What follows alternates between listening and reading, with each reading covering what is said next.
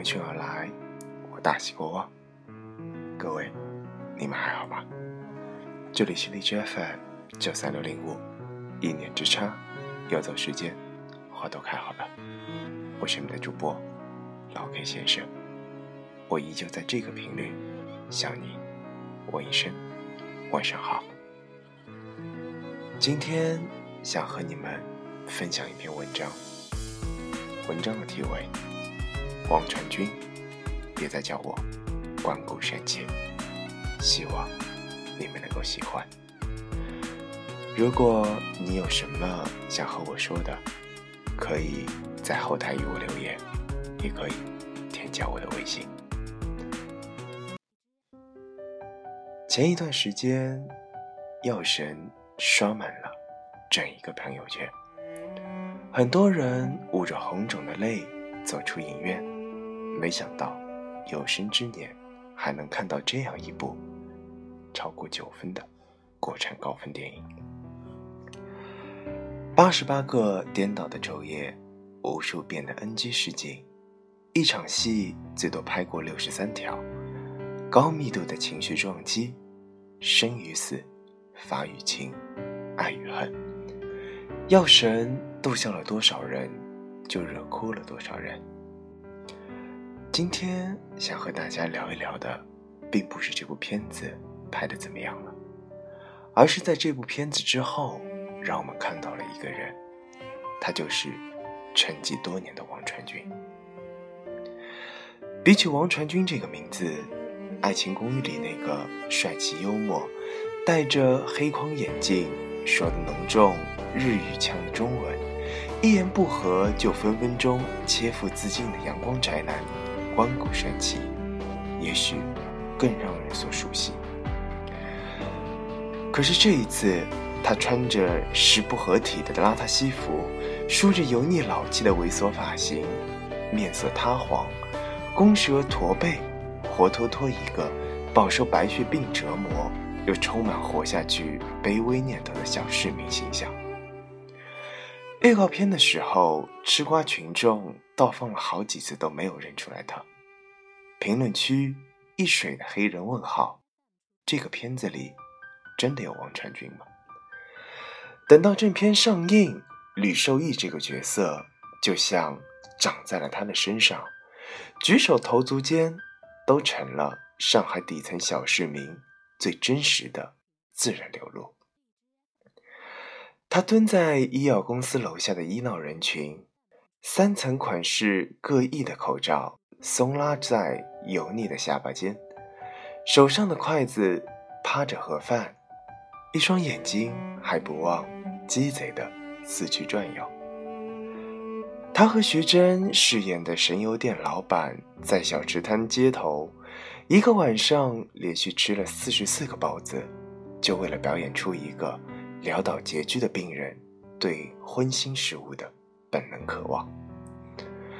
之后跟紧接着一场吃面的戏，为了呈现出那种对生活简单的满足，最好还能透出一股没出息的劲，他间间断断的又吃了五碗面，中间吐了三回。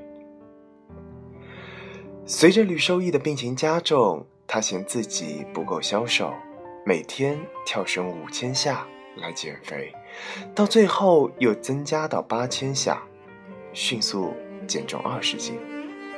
一米九的小伙子，硬是又成了一副空架子。到最后角色病入膏肓，形容枯槁。这么爱美的一个大男孩，忍着眼泪，剃光了头发。又提前两天两夜没睡觉，几乎不吃不喝，把自己整个人累得虚脱，才有了影片中吕受益临终前扎人肺腑的动人演绎。影片提档后，几乎是一边倒的好评，自来水们毫不吝啬对主创团队的赞美，可对王传君来说，铺天盖地的争议也随之而来。有人说，王传君奉献了职业生涯最炸裂的表演，拒绝《爱情公寓》，选择《药神》是他人生中最正确的决定。关于《爱情公寓》，王传君的感情有点复杂。他去校园大学推广《我不是药神》，在见面会上跟同学们客唠，说你们都是看日剧、韩剧、美剧长大的吧？结果底下很多同学说我们是看《爱情公寓》长大的。他只是摆摆手说：“那个抄袭，别看了。”一句轻描淡写，却让很多《爱情公寓》的怀情怀粉跳脚。有人绷不住破口大骂。你装什么清高？谁都可以 diss《爱情公寓》，唯独你关谷不行。没有《爱情公寓》，能有你今天？此演爱舞离开公众视线，有人在他清醒悬崖勒马，守住了一个演员的底线；也有人骂他无耻忘恩负义，过河拆桥，不回踩才是最后的温柔。人们说十年了。你欠小姨妈一场婚礼，可王王传君并不是光顾生气。演员这个职业有些魔幻，最可怕的是逢场作戏多了，有时候会人戏不分。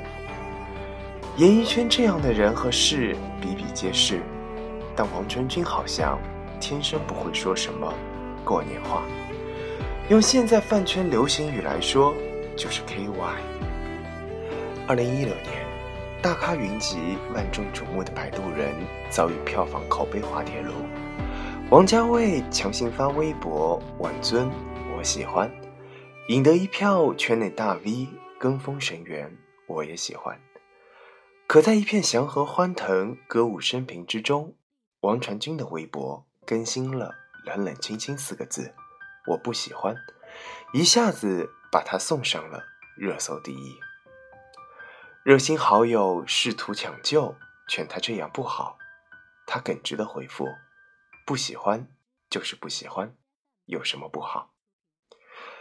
去年震惊世人的三色事件全网晋升，一向不闻窗外事的他，连发九条微博，声声控诉，不依不饶，就这么固执到底，直截了当，眼睛里。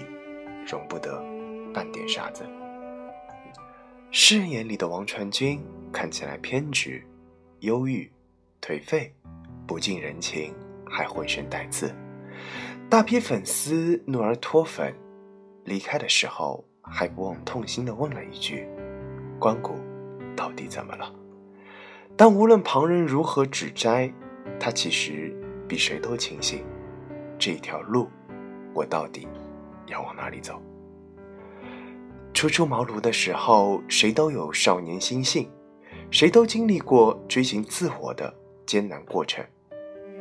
二零零七年，《加油好男儿》，他和小鲜肉李易峰一起出道。有媒体逮住他，问李易峰爆红，你压力大吗？耿直的他，硬邦邦的怼回去：“关我什么事？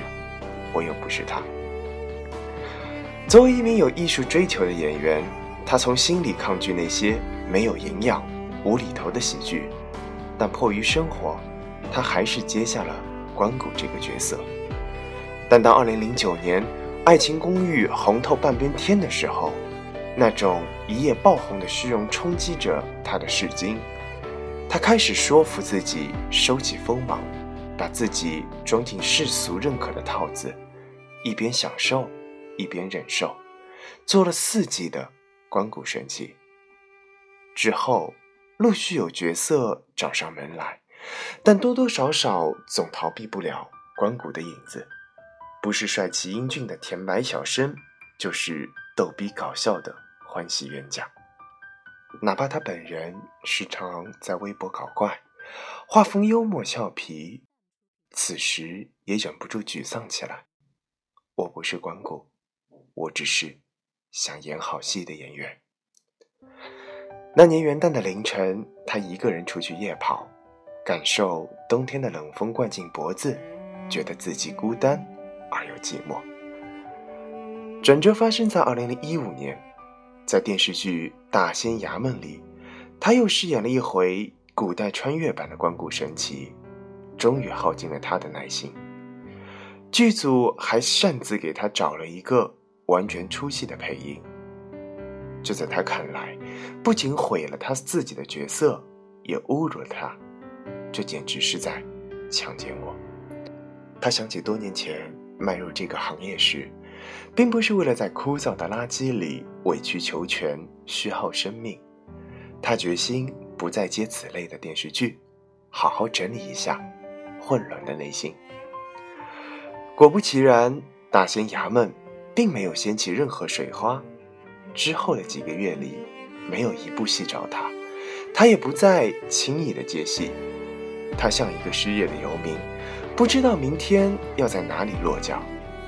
银行账户里明明还揣着一百万，可他心里是没有来的自由感。如果当演员常常身不由己，是不是做编剧、做导演会自由一些呢？茫然不知所措的王传君随手报了一个导演班，学点东西总没有错。但随之而来的九月，他的好兄弟兼好友乔恩良离世，给他开了一个巨大的玩笑。他碎碎念了一篇长文来怀念旧友，字字情真意切。之后，母亲也因病离世，他的世界一下子跌进了万丈深渊。生命与生命的碰撞，总是直击心灵。事业与生活的重压接二连三，他反而更快认清了自己是谁。人生在世，没有比活出自我来的更重要了。他卖掉了车子和房子，给自己的前半生画了一条杠，就此别过。他蓄起了年少时不敢留的长发，穿上松垮的外套，一个人背起行囊去旅行。在异国的街头，自己跟自己对话谈心。他去日本找同样热爱表演的好友金世佳，跟他一起聊话剧、聊角色，探讨什么是一个演员真正的坚守。他遇到导演久保田哲时，学会怎样感知到爱和安全感。他到话剧工坊免费帮人读剧本，就为了更加接触更好的故事。距离真刀实枪的好表演更近一些，扎扎实实沉淀下来磨练自己的演技。日常无非读书、旅行、摄影、写日记，等待时机。二零一六年，陈耳导演的《罗曼蒂克消亡史》开机选角，他知道自己的机会来了。经纪人劝他选一张精致有型的硬照。而他却随手撸了一张胡子拉碴、眼神颓废的直男自拍发了过去。经历了太多的粉饰和交情，他太知道真情流露的气质有多可贵。陈耳一下子就从花团锦簇的邮箱里 pick 了早已脱胎换骨的王传君。当他戴上马仔的小礼帽，穿上墨绿色的长衫。双手往袖子里一拢，那冷峻的眼神里，早已找不到一丝关谷的影子。影片杀青时，他说：“好好拍一部留得下来的片子，不是为了热闹，请大家吐槽，而是希望每一个人的心底的罗曼蒂克永不消亡。好好拍一部留得下来的片子，虽然直白，却道出了一个演员。”最质朴的心声，所以他和王志文合作年代戏《英格力士》，死磕几万字台词，参演话剧《抄写员巴特比》，突破形象和徐峥合演《我不是药神》。清醒的人心里有一杆自己的秤。以前不喜欢宣传，不想求着观众来看我，但又觉得。该挣的钱为什么不挣？那个时候不会说不，很拧巴的状态。现在我只是会说不了，豁然开朗。十年前刚出道的王传君仔仔细细读了一遍《霸王别姬》，在博客里郑重写道：“在历史的长河里，思念思想吊起了哲学，便在苦难上考成智慧。食之，悦之，弃之，弃之，于是有了生生不息的、周而不始的那条长河。十年后的夏天，有记者拍到二十三岁的王传君和一个姑娘在街头亲密互动。面对沸腾的舆论，他道破天荒的没有开怼，而是暗搓搓的说：“挺好的，没有毛病，下次还好看一些。”几天后，他大大方方的转发了女友的微博，照片里大手和小手轻轻交叠，极尽千卷温柔。迷失湿度，度时自度，世上。本没有药神，想要更好的活下去，只能自己来救自己。等等等，不是命运的交响，而是时间的馈赠。等日出，等日落，等花开，等风来。成为你自己想成为的，不要成为他们所希望的。努力去找到自己。应该变成的样子，找到自己属于自己的影子。这就是我今天带给大家的睡前短文，关于王传君，关于那个已经不在的关谷神奇。如果有些人觉得这篇文章有一丝炒作的嫌疑，那我觉得我们还是抓取文章里。对自己有益的部分吧。人不会是完美的，文章也不会让所有人满意。就像我不是药神，它的正面和负面的信息都有很多。它客观，它真实，但是它又不能说服所有人。但为什么有很多人给予了他鼓励，给予了他高分？是因为。我们身边缺少这种电影太久太久。同样的，我们也缺少了像我们笑声中演员们的那种执着，那种对于自己的爱。这里是荔枝 FM 九三六零五，我是老 K 先生，我在上海，祝你晚安，我们有缘，下期再见。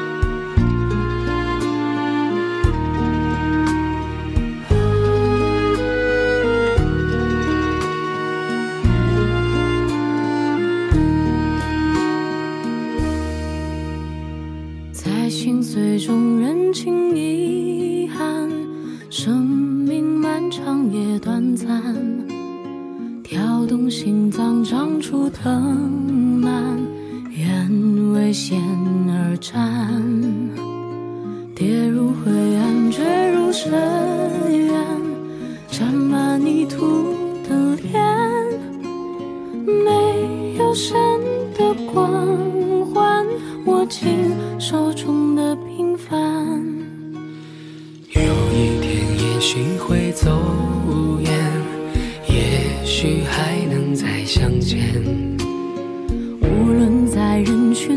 天边，让我再看清你的脸。任泪水铺满了双眼，虽无言泪满面。不要神的光环，只要你的平凡。此心此生无